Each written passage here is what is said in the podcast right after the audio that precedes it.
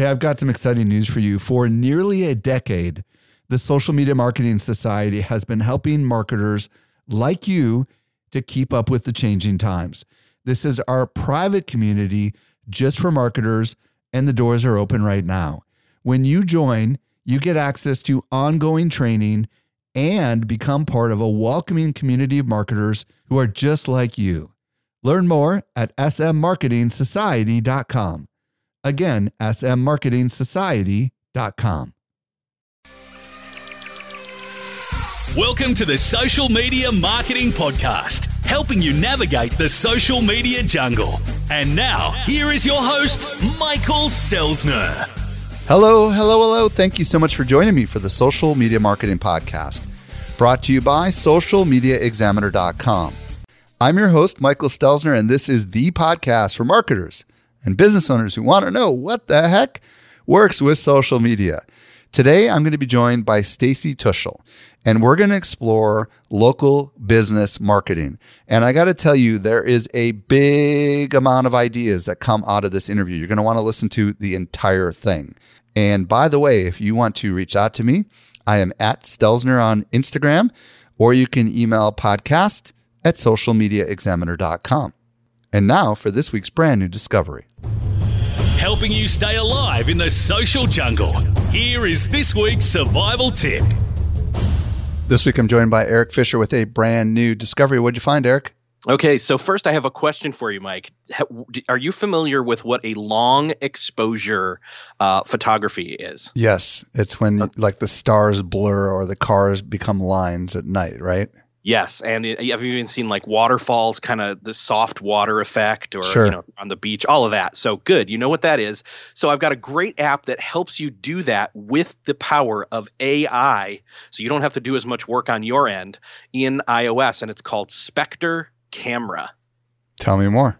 All right. So uh, this is easy to use. I mean, I was blown away. I mean, I saw it in use in their demo videos, but then when I installed it myself and started playing with this, uh, the use of AI to do the long exposures is pretty amazing. And what it does is, is it can see where the motion is happening inside of these images as you're taking them. And it can remove like the whole trail of cars from a bridge or crowds of people you can make them start to blur out or disappear completely depending upon what setting you set it on and it's pretty amazing what this thing can do uh, and you might be wondering well why would we want to use this well this is perfect for getting out of the ordinary shots in ordinary settings and then using those on your Instagram account or, you know, every other social channel for that matter. Does it require you use the live photo feature inside of uh, the iPhone so that it can kind of capture a little bit of the motion, or is it capturing video and making a still out of it, or what is it doing exactly? That's actually a great question. So it doesn't require you to use the live photo. However, you can export that out. So you can even do kind of a like for example when i said the cars are there and this is one of their examples is it shows a bridge and it shows the cars but then it can actually record it as a video of the cars moving and then disappearing to where they're not there anymore. Then you've got the choice afterwards that you can export out that quote video version or the still image version where the cars are completely gone. So you can actually export out video and still images from this app is it recording it in video or is it recording it in still or is it just processing still pictures? Like what exactly is it capturing? It's it's actually doing both at the same time and that's where the AI comes in. So the the power of you know, not to brag, but the power of the Apple iPhone at this point has gotten so powerful. This is fully executing on some of the, you know, you've heard the words metal thrown around in terms of the processing power and this is where some of that comes in. Got it. Interesting. So it must be capturing the things that are moving and then when they're not there and sewing the whole thing together to kind of create this cool shot. And is it just people and cars or is it clouds and water and all that stuff or what is it exactly? Anything, yeah, anything that's easily noticeable in terms of motion it can do. So for example, I did one of my kids and they weren't moving but then they kind of were turning their heads slowly and I got this blur effect of, you know, they're basically facing like 3 to 5 different ways in the photo all at once. Hmm. It's kind of freaky, but it was actually kind of artistic at the same time. Does so, it let you control kind of the level of this kind of effect, or is it just outputting a final product? It it does let you choose on some, basically a few different presets. And one of the other things that's actually built into it, I forgot to mention this, is that part of this um, this AI that's built into it is this computer learning, this this um, machine learning is it's doing uh, stabilization of the photo as it's being taken. It's processing the multiple different images. I mean, we've all done the thing where we hold down the phone, right. but the the camera button, and it takes like burst shots. Well, imagine it's doing that, but it's compiling them all together. So interesting. What's the cost on this thing? It's it's a one shot, one time, two ninety nine. It was well worth it in my opinion. I've been playing around with this, and I intend to do a lot more with it soon. Where do we find it? So the easy way to find it and to look at all the demo stuff is just go to spectre.cam. So I'll spell that. It's S P E C T R E spectre.cam. Perfect. Thank you so much, Eric. You're welcome. I was recently at Social Media Marketing World and I had a chance to connect with some of our best customers. A lot of them listen to our podcast just like you do.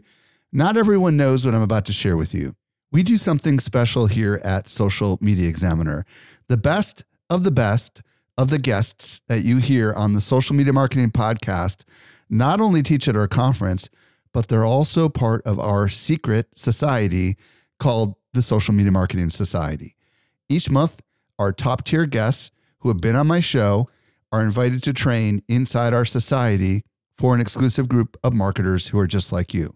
The training is designed to help you go from being a passive consumer of content to a marketer who is in active learning mode. So if you're ready to make real progress with your marketing, you're a perfect fit for the Social Media Marketing Society. Join us by visiting smmarketingsociety.com.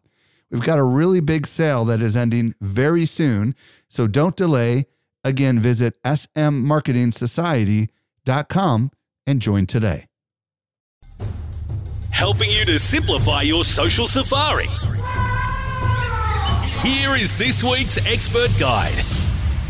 I'm very excited to be joined today by Stacy Tuschl.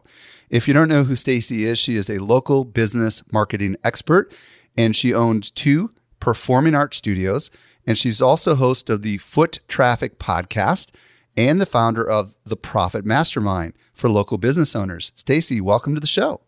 Oh, thank you so much for having me. I am so thrilled to be here today. So, what Stacy and I are going to talk about is how local businesses can drive foot traffic. And I know if you own a local business or you work for a local business or you know someone who owns or works for a local business, this is kind of the thing.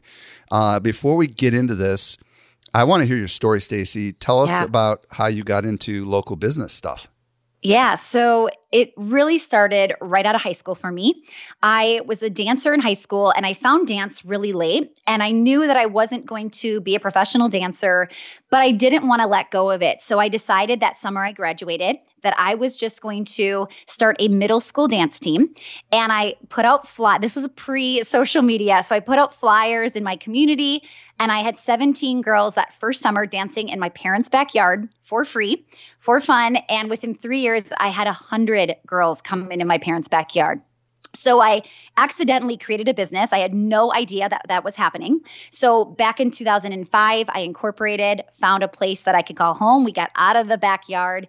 And uh, fast forward about 16 years in from that backyard story, we now have a thousand dance and music students that come to us every single week. I still own and run the businesses. I have two locations now in Milwaukee, Wisconsin, and we have about 40 employees. And we're grossing over a million dollars a year and, and have been for quite a few years now. So it's crazy how this has just snowballed. So, when did you start your first um, kind of out of the backyard local business? How long ago? What year are we talking? Yeah, we're talking 2002 is the summer that it started. And then you eventually found it so successful that you decided to start another one? Yeah. So I started the second location in 2012. And what happened was it, it was going really well. It was really successful, but that's actually not why I started my second location. I started the second location. This is going to sound so crazy, but I was honestly a little bored. I had brought this I had I had grown this huge business, all these employees, management, everything, and I suddenly found myself kind of without a job, if that makes sense. Yeah. Like there was not there was no place for me to go, and I thought that was my dream. I thought that was the vision. And I got there and I realized that nobody really needed me. And it was a really lonely place to be. And I didn't like it. So I decided, well, I need a challenge. What can I do? Let's open a second location. So I opened the location really to challenge myself. But I found out very quickly when you have systems and you have a team in place and everybody knows what they're supposed to be doing when, within a year, we were already profitable and that challenge quickly went away again. Well, that's, so that's I, a great transition. Somewhere along the line, you decided to not just run the local business, but to teach other people how to do it. So, talk about that a little yeah, bit. Yeah, and that's that's exactly why that started because I knew I needed the challenge. I love love business so much, and just about four years ago, I decided, okay, I'm going to come online. I'm going to share what I'm doing with other people. It started very organically here in Milwaukee. People would see my business, see the full parking lot would see that we had wait list and they would say, Hey, can I pick your brain? Can I take you to lunch? So again, I started for free, for fun, just taking, letting people pick my brain. And then it took me a little while to say, hmm, maybe I have a business here. Maybe this could be something. So it's it's been a wild journey. So talk about what you're doing today. Yeah. So today I am really kind of going back to my roots and teaching local businesses marketing strategies, just growth strategies, teaching them systems, how to really run this business without it feeling like it's running you. And marketing has always been my sweet spot. Marketing is actually what I was going to school for. I have a I have a degree in business administration and marketing. It was always one of the things that I looked at, loved so much, and it was actually the last position that I really truly held in my studios. So now I, I'm still the visionary, but I have people that help me implement in certain areas. But marketing was always the thing that I wouldn't let go of. So now I kind of have somebody that helps me really implement my vision. And marketing is usually what people come to me for because everybody wants to grow, everybody wants to get bigger, um, and they want to know how can they do it as fast as they can. Well, and folks, I think Stacy's in a great spot because she is someone who's done it successfully twice, and now she's helping others to do it, and that's what we're going to kind of unravel today. Um, talk to me about like the the struggle of the local business when it comes to marketing like first of all why are local businesses struggling and why do they yeah. need to really like double down on their marketing game well, we have to really get innovative as a local business. I mean, you're talking, you could have a competitor three buildings down from you, right down the street. You could be saturated with so many people where you drive down the road and you see three of exactly what it is you do. So we have to really be innovative. We have to be getting outside of our industry. The problem is we look at what we're doing and we start to copy what everybody else is doing. And I always tell people, get outside of what it is you do in your industry. I'm a big believer in learning my specific industry, like a dance studio. But the best ideas I get is when I go to a conference that has nothing to do with my dance studio. I need to be thinking outside of the box. And so many people forget that. They want to be better than their competitor. But really, we want to be different than our competitors. And that's the biggest mistake I see local businesses making. I mean, obviously, my business is not local. I guess you could say mine is global. Um, mm-hmm. So I don't understand the plight of the local business person, but I would imagine there's a lot of challenges, obviously, with, you know, depending on the location of the business, right? Depending yeah. on how much traffic is coming by, depending on how much advertising you're doing. I mean, all these things are at play locally. Am I right? Or yeah. No? Yeah. No, and it's it's very similar. You know, in the online space, we're kind of paying to play in Facebook ads. And if we can afford it, we can get in there and really get uh, out of this saturated market. But it's the same thing locally. Maybe we can't afford the prime real estate where we want our business to be. So we have to go down the street or in the industrial park or wherever that might be. So we have to really be thinking about visibility and not just people driving by, but how can people find us locally? And that is still going to include online strategies. And I would imagine a lot of local businesses don't last very long. Is that a fair assessment? Oh my, yeah, it really is, and it's so sad. I, I have this one business that I'm thinking of in in particular growing up, I've lived in the same area my entire life. And there's this one building that I swear has been five or six things that I can remember. Right. And it just seems like the turnover. And you see the excitement, you see the grand opening signs, the balloons are out, you know, the, the banners are out. And all of a sudden, it might be just a few months when the signs are down, the, you know, the curtains are being closed and you can tell, okay, things aren't going that well anymore. Or it's really easy to see when the parking lot is always empty, right? It's a very, very easy way to know how's it looking, what it, what's going on behind the curtains. I would love to know, you know, um, first of all, what is it that these businesses are, you know, what kind of mistakes are they making with their marketing? Because obviously, you and I are marketers, and everyone who's listening is marketers, and we think that um, you know obviously they're probably not doing certain kinds of things. So, what are some of the more common mistakes that you find local businesses kind of mess up with? Um, talk to me about that. I think there's a lot of assumptions happening. We assume that everybody knows who we are, especially if you've been around for a long time. You think everybody knows what it is you do, where you're located, and all of that. But we'll have people we will do a lot of free and paid events at my locations. And we'll invite people to a free event. They'll sign up. They're on our website. They come in the building and they look around and they say so what is it you guys do? I mean this is somebody who found our advertisement went on our website and they still don't know what it is we provide. Mm. So we have to spell it out. And that I think a lot of people are just assuming people know what we do, where we are, where we're located, and that's not the case. So we've got to be careful. That's that's one big one for sure. Another one is assuming that everybody knows that something is a standard in your industry. So we don't market specific things because we think everybody knows we do it. So for instance, I'll give you an example. Let's say that every CPA does a free tax audit. That's just something so normal.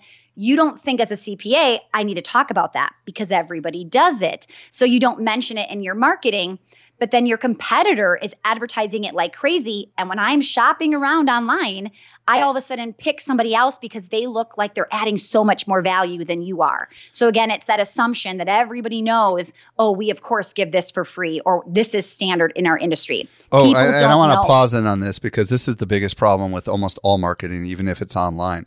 The mm-hmm. marketing mm-hmm. department takes things for granted. They just assume because we've heard internally over and over, we've written these messages over and over that everybody lives and breathes off the same playbook we do, but they don't, right? And right. like you have to keep repeating the message over and over again, and you have to know whether or not it works, right? Mm-hmm. Definitely, for sure. Yeah, I couldn't agree with you more. And I, I think that we're just we're playing it safe we're playing it small a lot of times and we're not asking for reviews. We're hoping for these things. We're hoping people will just leave us a facebook review or a google review but we're not taking the initiative to try to get them.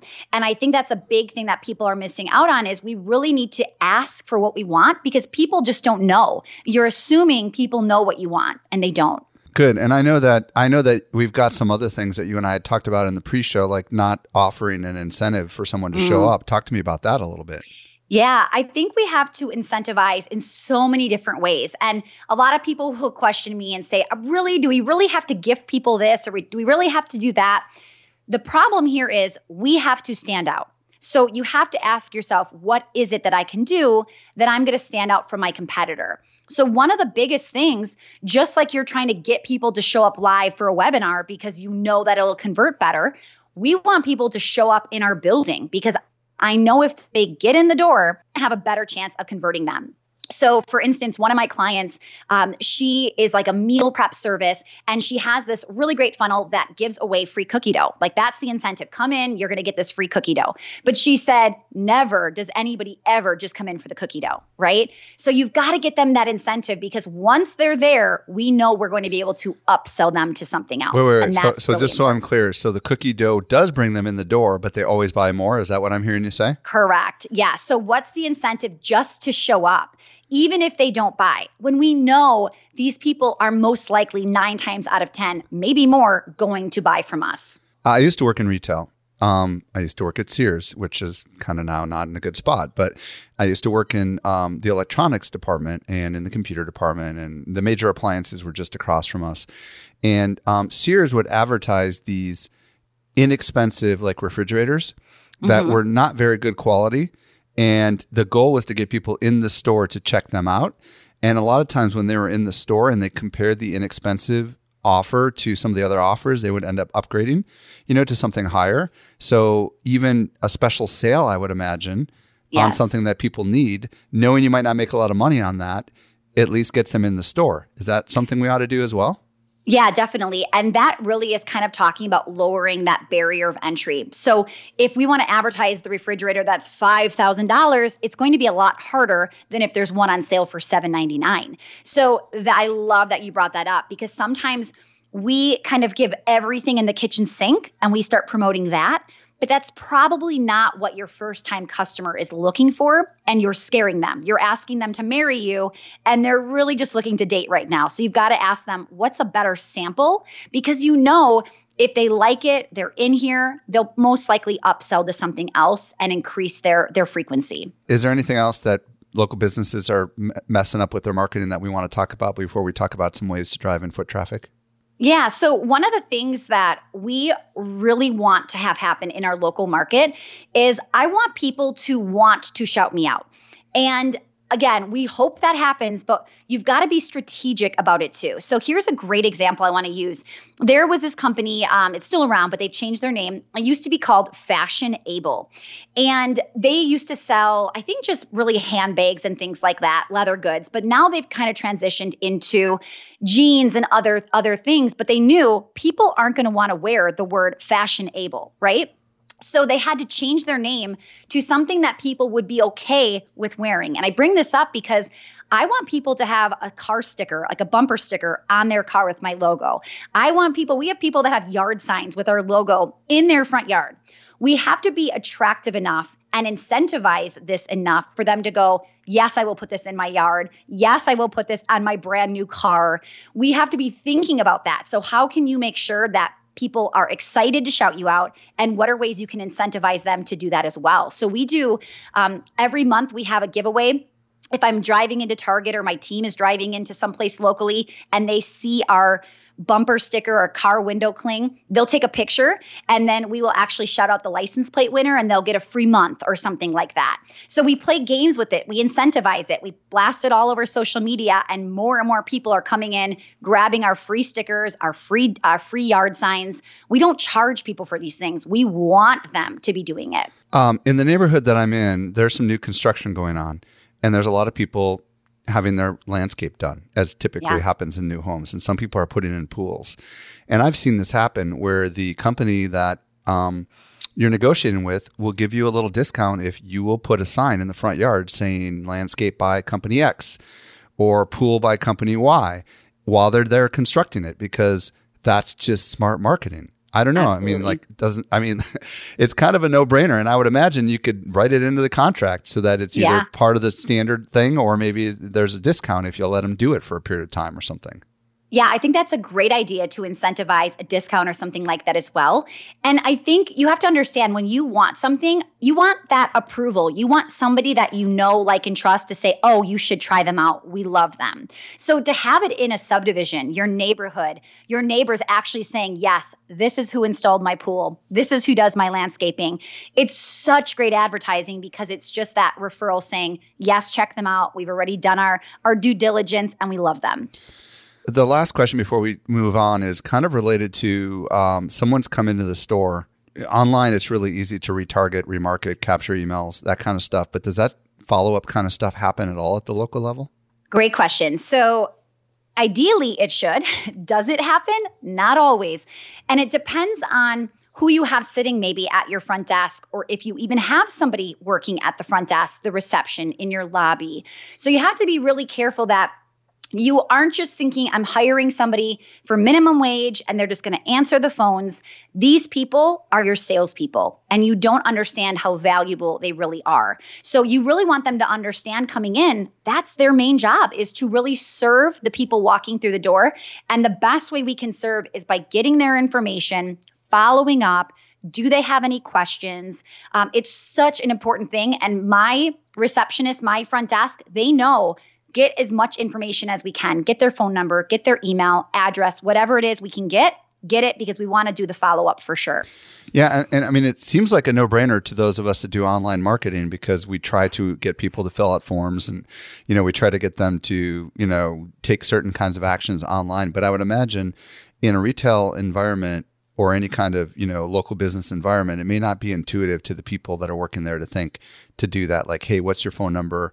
I will have the owner uh, personally follow up with you and and and you know share more about like whether or not you're a good fit for our dance studio or whatever, yeah. right? I mean, that's the kind of thing that would be like even good service, right? Right. And the hard part is there's just less automation. So if you have one girl working behind the desk and you get a few people standing in line, she starts to get rushed and pressured and she's just trying to give you info as fast as she can. And a lot of times I see businesses not having that follow up in because they're they're staffed they're just understaffed. And you've got to be careful that you're not losing people because you're not staffing properly.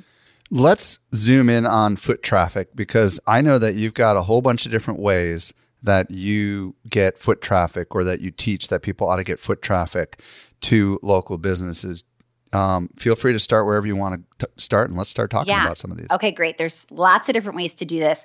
So when people come to me, especially if they already have an established business, they have clients, I always tell them the fastest way to get new clients is to get referrals. Word of mouth is usually what they'll call that and they'll it'll be their number one source of traffic. Typically, when I work with a local business, that is always their number one source. It's word of mouth.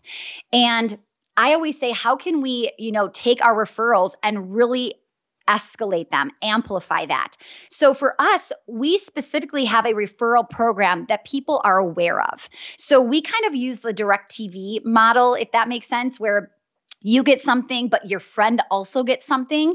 We take that approach and we love it because it gives people they feel better advertising it, telling their friends, their neighbors about it when they both get something. T- give me an example of what you mean by that. Yeah. Okay. So, for instance, um, I'll use my studio, but I can use another example of a business too. So, if somebody comes to my studio, they're going to and refer somebody. Not only will the person who referred get a $50 tuition credit, but the person who, the friend, she's also going to get a $50 tuition credit. So they're both getting something. So my person that's going to refer is excited to refer, but then the person coming in doesn't feel she doesn't get a bad taste in her mouth when she all of a sudden discovers that her friend just got a $50 credit, right? Because your friend is going to say, "Hey, if you go there, tell them about me because you'll get something and so will I." But a lot of times people don't have that method. They just refer the friend. And or they they I should say they refer the person that refers. So when the friend finds out that your friend was incentivized, all of a sudden you're thinking, do they really like this place or do they want the credit or do they want the gift card or the gift or whatever So it takes the ick out of the referral. Yes. You you want people to know. We even have a big sign when you walk in the building that shares our refer a friend incentive. We have brochures on it Nobody is surprised that we have this policy. But you're also not going to refer somebody to something if you truly don't like what you're doing either. So we feel really confident about the way this works. And there's a lot of people that they love this and they will be earning this tuition credit off of their tuition every single month because they're constantly sharing us. I mean, they're basically paid say, like sales salesmen for free is basically what's happening for us. Now, does this only work for service-based businesses or can this work for like restaurants and stuff too? Yeah, absolutely. I mean, think of how you could use this where um, you get a free, your next meal is on them. And then the person that comes in, same thing. Maybe they get a free appetizer or whatever it is. It doesn't have to be the same exact gift.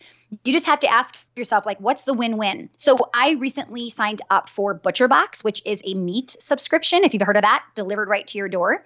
And if I refer somebody, I can have this little link, I can share it with them, and they're also going to get like a free package of bacon or something like that. So the more you can say, hey, use my link, here's what you're going to get too, it's just a better feeling for everybody. Okay, next question related to this is Is there a cool piece of software or service that tracks all this stuff so you don't have to as the local business person? I wish. I would say there's a couple there's there's couples like specific ones for certain industries. So you've got to just really be watching and figuring out what's happening in your industry. So for me specifically, I'm not only thinking outside of the box, but I am staying up to date in what's going on in my dance studio space. I've seen a lot of different industries where they're like, "Oh, yes, we have this." And it's somebody in that industry in that niche that's created it. So you've got to really stay on top of that because there are some great softwares that are just for photographers, just for swimming schools, just for CPAs. So really be watching for those. But for the most part, I would imagine you just have a little booklet with their name and the name of the customer, and you just know to give them a discount next time they come in or something like that. Is that generally how it's done? Yeah. So for us specifically, one of the things that we used to do and now we do strategically is we used to just put this we would we would send out an email we would put a credit in their account so we would know so we have a software system that's that uses for auto pay and things like that but now what we do is we mail out a gift card it's really powerful when you can get something in their home a lot of times with emails and electronic things we forget they exist. We forget we bought that online course. But when you're looking at something on your counter with that person's logo, it's a great reminder to get back in there and use this gift card. So now we really are manually mailing out the gift cards and no, this is not really we don't want this to happen, but a lot of people won't use the gift card. They forget the gift card exists. So, or they keep meaning to use it. It's in their wallet, but they're not using it. So it's something that just stays with them with our logo on it. And we really do want that. Perfect. Awesome. So we've talked about this uh, word of mouth referral model concept where each, both the referrer and the referee get something. What else can we do to drive more local foot traffic? So a lot of people say that Facebook organic marketing is dead. It's it's not something that you should spend your time on. We are still having luck with it and I think there is a different strategy when it comes to local versus this big online space. So I don't want you to think that local traffic is completely dead, but I do want you to think of ways that you can really kind of beef it up and I'll give you an example. So using other people's audiences. So if you are in the um, let's say let's do like a dentist okay? If you're in a dentist space what other areas or other local businesses could you partner with to make it make sense where you have the same audience? How can we do contests online? How can we draw all three of our facebook traffic to some sort of contest where we each put in a prize right? That's the best part is i would imagine you could you could partner with hair salons right? Because people Absolutely. that want white cleaning uh, teeth whitening also want their hair done right Absolutely. Hair salons, nail salons, massage. There's so many things that are complementary, which is why a lot of times you see them in the same strip mall because it makes sense. You want to pick up your movie? Well, that that used to be the case. Blockbuster was always next to the pizza place, right? Mm. It makes sense. So figure out what makes sense for you. Who would you want to have in your dream strip mall? Like that's what it's like online on Facebook or Instagram, wherever your people are hanging out. So partner with some local businesses that you guys could each go in, give a gift, and then you're sharing each other's social media platforms. It's so this this can blow up your your social media growth very quickly for free because everybody loves a contest. So and you're not getting cold traffic so to speak. You're getting a very warm audience that already loves the specific service and it's complementary to yours. So this is a great way to do it and you can say things like you know, these three businesses are partnering for this huge giveaway. Go like each of our fan pages. Make sure to tag somebody below. You know, you can make up whatever it is you're looking for, but make sure that all three of you, or however many you use, it's a win win for everybody. Let's talk through this a little bit. Um, yeah. What tools are you using to pull this off? Because I know there are tools out there that are doing this kind of stuff, or are you not using any tools at all? Um, actually, we are not using tools right now. We're doing some things on Instagram and on Facebook, and we're really. And here's the thing: we're usually the leaders. We're usually the people reaching out to. If you're going, why is nobody reaching out to me? It might not be happening right now locally for you. You might have to be the person starting it, leading it, and really putting all of some of the work into it, knowing you're going to get that audience back and it'll be worth it to you. Okay, well, let's talk about how you would structure something like that. So let's take these three examples. Let's say you got a hair salon yeah. Uh, a massage place and uh, a dentist. Um, yes. How would you approach them and how would you like convince them to, to kind of come together and do this and then walk us through a little bit of the structure? Yeah. So everybody wants to know what's in it for them and how much of my time is this going to take or what is this going to cost me? So just kind of figure out what are their objections going to be and put that out there right then for them. Now one thing you're selling them. I mean you're really trying to whether it's a sale or not you really are selling them convincing them to do this. So i would do a little bit of sense of urgency and i would say hey this is who i am. This is who i serve. And i'm looking for one nail salon one massage place, one dentist office, whatever that may look like. and I would say, I'm sending this email or I'm sending this through mail to X amount of locations. And it's first come, first serve. When I get somebody, that's who it's going to be, you know, for the, my dentist or whoever it is you're going to say. Having that sense of urgency Nobody wants to know that their competitor is going to be the one nail salon you're talking about, right? They want to be the nail salon that you are shouting out. So I, I love the idea of having that exclusivity of one type of business for whoever you're shouting out. And then I would let them know my team is going to be handling the social posts. Here's what we're expecting from you, though. Please make sure that you share this on your page or you post this. It's just like in the online space when you do an affiliate program and you're giving them swipe copy, social media graphics, you're doing all of the work. This is the same thing that I would do. And if you don't have time, this could be something your team helps you with as well. I love this. So, and of course, you would go to these places and you would say, by the way, this is who my customer base is, and I know they'd yep. be interested in your service, right? So this is a great opportunity for for people that do not know you. Uh, dentist, massage place, whatever, um, for you to hopefully get some nice exposure to um, an audience that likely would be interested in your services. And um, uh, I would imagine once you get the yes, then what's the next step? Talk to us about what happens after that. Yes. So the next step is really planning this out. What do you need to know from them? So, what I would let them know we are expecting a gift valued at X amount of dollars. You don't want somebody, you know, having all of these $100 gifts and then somebody else gives you a $20. Some, you know, make sure it's a minimum value of figure that out, what you want that to look like let them know how are they going to deliver it. Just because you're organized does not mean they're organized. And now you're really connecting yourself to this other company and you want to make sure that the, the product is delivered the gift is delivered. So maybe you make them give it to you and then you hand it out to whoever is the winner. I always get nervous when i'm doing something with other companies you just don't know what their systems are like if they have systems at all. So just be careful. The first time you do it and you don't know them well, I would probably take a lot of this in house so you're really leading it. But that's what I would do next. I would start to come up with graphics. I would start to give dates and deadlines of when they need to be posting so they're aware. And then I would say, you know, the more we can each shout this out to our audiences, the better our crossover is going to be. So, really making sure that they're engaged. And I would also let them know if this is successful, we're going to keep doing more of these. So, please make sure to participate if you want to be in the next round.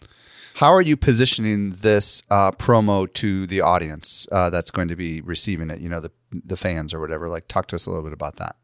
Yeah. So for me as a local business owner, I am always talking about other local businesses. I'm really trying to uh, celebrate the accomplishments of other local businesses as well. And one of the things that we do is in my lobby, I just bought this nice little I want it's kind of like a uh, little brochure holder, and we will actually have other businesses, complementary businesses. They're allowed to come and actually put their brochure inside of our lobby. Now, when you're doing that, it's one of those things where, you know, it's kind of like I'll scratch your back, you scratch mine, right? You're giving that favor. And these are the people that are always shouting us out, always helping us. And I, I just think the more you can be involved and show that you're here to support them, the more they want to support you. Okay. But back to the contest, how are you describing the contest when you're posting it? Oh, I guess too, yes, I'm, I'm so sorry. Yeah, yeah. So no, but that was great, I, by the way. That was a great little okay. side thing. Okay, so when I'm describing the contest to, sorry, this is where I was going with it. Yeah. I like to support other businesses. So I, am going to say, did you know? And I maybe I'm going to talk about these other people, let them know why this dentist is the place to go or what you, they should know about this nail salon or this hair salon, etc. So I'm going to be bringing it up and I'm going to say that we collectively brought this contest for you and for our audience. And we are so excited to have this giveaway. Um, and I might tie it into something going on. So February, we did a share the love contest. Um, December, we have the 12 days of giveaways. There's so many things you could do. Uh, we have an in person, uh, like a, a big recital we do twice a year we have about 5,000 people that walk through the door uh, to watch their dancer. And we are getting different giveaways from other businesses where we'll select a seat, an audience winner. So we're constantly going, how can we make this be a win win? And our audience is so used to us sharing about other businesses, they know that we are the place to go and that we have all of these friends in the community as well. And it really gives us even more credibility. Okay, so uh, let's say you're talking about, let's say it's February and you're doing share the love, you know, and you've got these these awesome three or four businesses you partner with for this awesome giveaway. What is the action that is typically done by the consumer in order to in order to put their name in the hat for the contest? Yeah. So I guess the big question is what is the intention behind the contest? What are you trying to do? Are you trying to fill a specific program? Are you trying to just get more followers on a certain platform, get people in the door? So you always have to have an intention behind what it is you're doing to decide where do I want to go from here? What do I want people to do? Like, what is that call to action? So for me, I might want people just to share out a specific graphic or share out a specific post. I might want people to tag their friends so they just check out our our feed and see what's going on. I'm going to make sure my feed is loaded with value and really making sure that when somebody comes to me everything looks really nice so people can start to see that we are the place they want to check out. So, liking, sharing, tags, um, anything like that to get people doing something and reviews. It could be leaving us a Google review, leaving us a Facebook review, whatever it is you're looking for. Just keep asking yourself, what is the intention? What do we need right now? Yeah, it's really important to make sure you don't violate, obviously, Facebook's terms of service yes. for contests. You're going to want to Google that and look that up. Um, what about sending them to a site where they just fill out a little form and then sharing the leads with everybody? Do you do that as well or no? I don't know that we have done that. That's a great idea with a landing page and actually collecting it. Yeah. Um, yeah, that's a I'm going to steal that. That's a really good idea. Yeah, you can say you learned it from Mike. yeah, because why not? Like you could easily yeah. you could easily create a little page that says this is where you enter, right? Um, I'll tell you what we've done in the past. We don't do it as much anymore, but we would give away a free ticket to one of our events. Mm-hmm. And what we told people was there was two ways to enter. Number one was to tweet about it. Number two was to write uh, a comment on our blog post about why we should choose you. And we would randomly choose one tweet and we would randomly choose one comment and um, and then each of them would like the grand prize would be like you get not just the ticket but you get your like hotel and ticket you know and yeah. then the second prize the second prize would just be the ticket and um, that stuff worked like gangbusters um, but they had to take some sort of a trackable action but but in your yeah. case if if the if the prize is really really big i would imagine you would want them to fill out a form and then you know have some sort of disclosure that hey um, you know obviously uh, your data is going to be shared with the four um, organizations and and we will be maybe reviewing maybe one of the questions on the form and you could even make them maybe do an action like tell us why we should select you as the grand prize winner, and then you could explain that you're going to be sharing all the results with all the uh, the businesses, and then collaboratively you guys will pick the grand prize winner, and maybe the second prize winner will be will get this. I don't know. I'm just thinking organically. Yeah, no, I love it. I love it, and I think the more feedback you can get, and the more it, it's funny how much people will do for a free gift, and even sometimes these gifts are not that big, but they are so excited about that. So I love that you're saying to try to grab more of this information because I bet a lot of people will still do it. And one crazy thing is if you send them to a page, you can remarket to them. 100. Oh my goodness. Okay, I'm done. Done. I'm gonna have to re-listen to this podcast just to get that that gold. Let's talk about Facebook ads. Um, I know that you do recommend sometimes using Facebook ads for local business uh, to help drive traffic. What ought we be thinking about? So we do use Facebook ads, and I think it's starting to get more more i guess the norm in this world of the local business.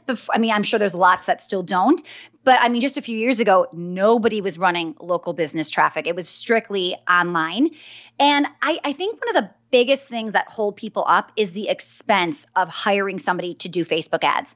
We'll hear a two three thousand dollar amount not including ad spend and people locally are thinking i'll never get my return on my investment. Wow. So i always tell people if that's the case for you, then you're going to have to do something in house. You're going to have to buy a course. There's amazing courses out there that teach this. Buy a course, go on Facebook's site and learn from their videos and tutorials. And somebody needs to do it in house. This isn't something that you can no longer say, we're just not going to do it. I, I, think landing pages, all the online marketing stuff is becoming the new norm in local businesses. Um, do you have any experience yourself running Facebook ads? Yeah, so I haven't been doing my own Facebook ads, and I recently, it was just crazy, have been learning more and more about it.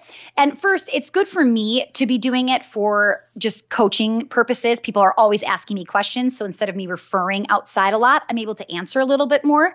Um, but we really are because I, I want to know, I, I love statistics, I love numbers. I love getting my hands dirty and seeing it. I'm more of somebody that's kind of coming in and being the visionary, not somebody that's actually doing the day to day though. Well, let me ask you this question because I've never run a local Facebook ad, so I don't know. Like, how do you know anything about the targeting? Can you target by address or zip code or anything yeah, like so that? you yeah, you can target by zip code. So that's one of the best things for us is we just know what areas our clients already are coming from, like which ones are the big ones, and then who do we want to go out. I mean, obviously we have two cities that we have businesses in, but we we target more than just those two cities, so we're able to put the zip code in there. I think, if I'm not mistaken, that Facebook also can track people that walk into your store. And I'm going off. I'm going off on a possible trail here, but I'm pretty confident that I've seen inside of the ads manager the ability for like store check-ins and and and and other stuff like that. I- Oh, okay. Yeah, because they can check in through Facebook. I'm I don't know about that. I'm gonna check because that could be that's the thing is just because they're in your building, people think, why? Why would I need to target them? Right. But we need to retarget them. We need to make sure we're engaging with them and that they're buying again and again. So it's so important. I mean, those are your best leads are the people in your building. I love that. Yeah, and I'm not a Facebook ads expert, but I'm pretty confident that you can target people that are fans of uh, or like certain kinds of things. So if you could choose another local business and say people that like this local business who happens to have a Facebook page, you might be able to target people in the, in the local area. And, and I'm pretty confident you can also target by city. I'm almost positive about that. But um, one thing for people that do want to learn more about Facebook ads is we do have a pretty substantial uh, repository of stuff on socialmediaexaminer.com. I don't know if we have anything on local Facebook ads, but what I hear from a lot of people is that Facebook ads can be expensive, but these are people that are targeting the whole country. And I think if you target just the local area, it's probably a lot more economical than you might realize. Yeah, it really is. And you can, we have certain campaigns. We know what event is coming up or what we're trying to fill. It's actually very easy for us to see is this profitable? Did we make our return on our investment? Yeah, and I'm almost 100% certain that if you use a Facebook event and you have people like RSVP to the event, you can advertise to those people to make sure they show mm-hmm. up. So, you know, people use Facebook events for all sorts of things. It's kind of the alternative way to get people to come to a local event. Uh, definitely. And I know for a fact that you can definitely advertise to anybody who said they're going, they might be going, they're not going, and that's another thing you might want to experiment with as well. Is there any other stuff, Stacy, that we're, we're that we haven't covered as far as driving local traffic? Um, I think we covered the big ones. I, I really am just a big fan of uh, keep asking yourself, where is the win win here? I think so many people, they're just looking, how can I get more people in? But really, how can we get them excited about coming in? You just have to remember that. Awesome. Well, first of all, um, on behalf of all the local business owners who are listening right now, Stacy, I just want to say thank you so much. Why don't you tell everybody where they can discover your new podcast and all the other cool stuff you've got going on? Yeah, so you can find me on Facebook and Instagram at Stacy Tuschl. And then the podcast is called Foot Traffic. It was formerly She's Building Her Empire. So if you see that, that's what it is. But we've we've recently changed it to Foot Traffic, and I'm just I'm so excited. So thank you so much, Mike, for having me here today. Yeah, and do me a favor, spell your last name because I don't think everybody's gonna be able to figure yes. that out. This is always the question I get. So the last name is Tushel, T U S C H L. Awesome. Well, everybody, um, be sure to check out stacytuschl.com. Stacy, on behalf of everyone, thank you again for coming on and sharing all your wisdom and insights. I know we're better off as a result of it. Oh, thank you so much. I hope you got a lot out of today's interview. By the way, if there's anything that we mentioned today and you did not catch it, we take all the notes for you. Simply visit socialmediaexaminer.com slash 353. This brings us to the end of another episode of the Social Media Marketing Podcast. I'm your host, Michael Stelzner. I'll be back with you next week. I hope you make the best out of your day and may social media continue to change your world. The Social Media Marketing Podcast is a production of Social Media Examiner. Hey, just a quick reminder join the Social Media Marketing Society today and level up your marketing for your company or your clients. Visit smmarketingsociety.com to find out more.